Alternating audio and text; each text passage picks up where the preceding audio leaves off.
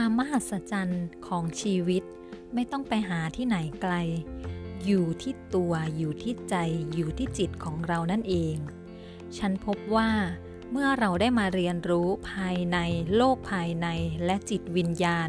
ความคิดความเชื่อภายในของตัวเราเอง เราจึงได้พบกับความมหัศจรรย์ในชีวิตของเรา เมื่อก่อนฉันคิดว่าความมหัศจรรย์ปาฏิหาริย์สิ่งที่เหนือธรรมชาติหรือว่า เรื่องที่เหลือเชื่อนั้นไม่มีอยู่จริง แต่เมื่อฉันได้มาศึกษาวิธีการทำงานของจิตใจมนุษย์ วิธีการที่เราคิดที่เราพูดที่เราลงมือกระทำเกิดจากอะไร และรวมไปถึงกฎธรรมชาติ กฎแรงดึงดูด กฎจักรวาล ก็ทำให้เราได้รู้ว่าแท้ที่จริงแล้วความมหัศจรรย์อยู่ใกล้ๆที่ในตัวของเราเอง เมื่อไหร่ที่เรารู้ว่าตัวเองกำลังคิดอะไรอยู่ เมื่อไหร่ที่เรารู้ว่าภายในของเราเชื่ออะไรอยู่ และเรารู้ตัวเองว่าเรากำลังพูดอะไรอยู่ เมื่อนั้นเราจะสามารถเปลี่ยนแปลงทิศทางชีวิตของเราได้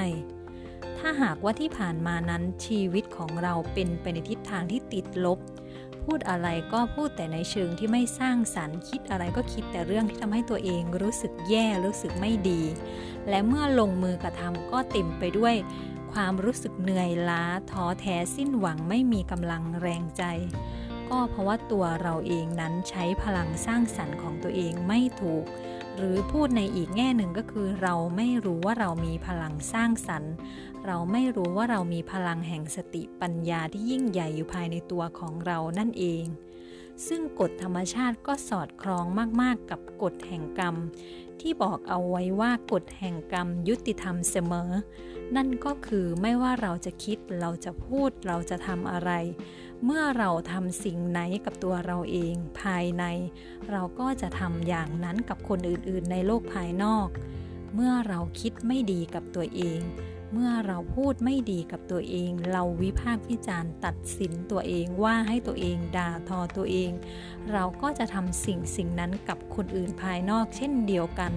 ต่อเมื่อเราปรับเปลี่ยนโลกภายในของเรา เราจะมองเห็นโลกภายนอกที่มหัศจรรย์ นั่นก็คือเราสามารถ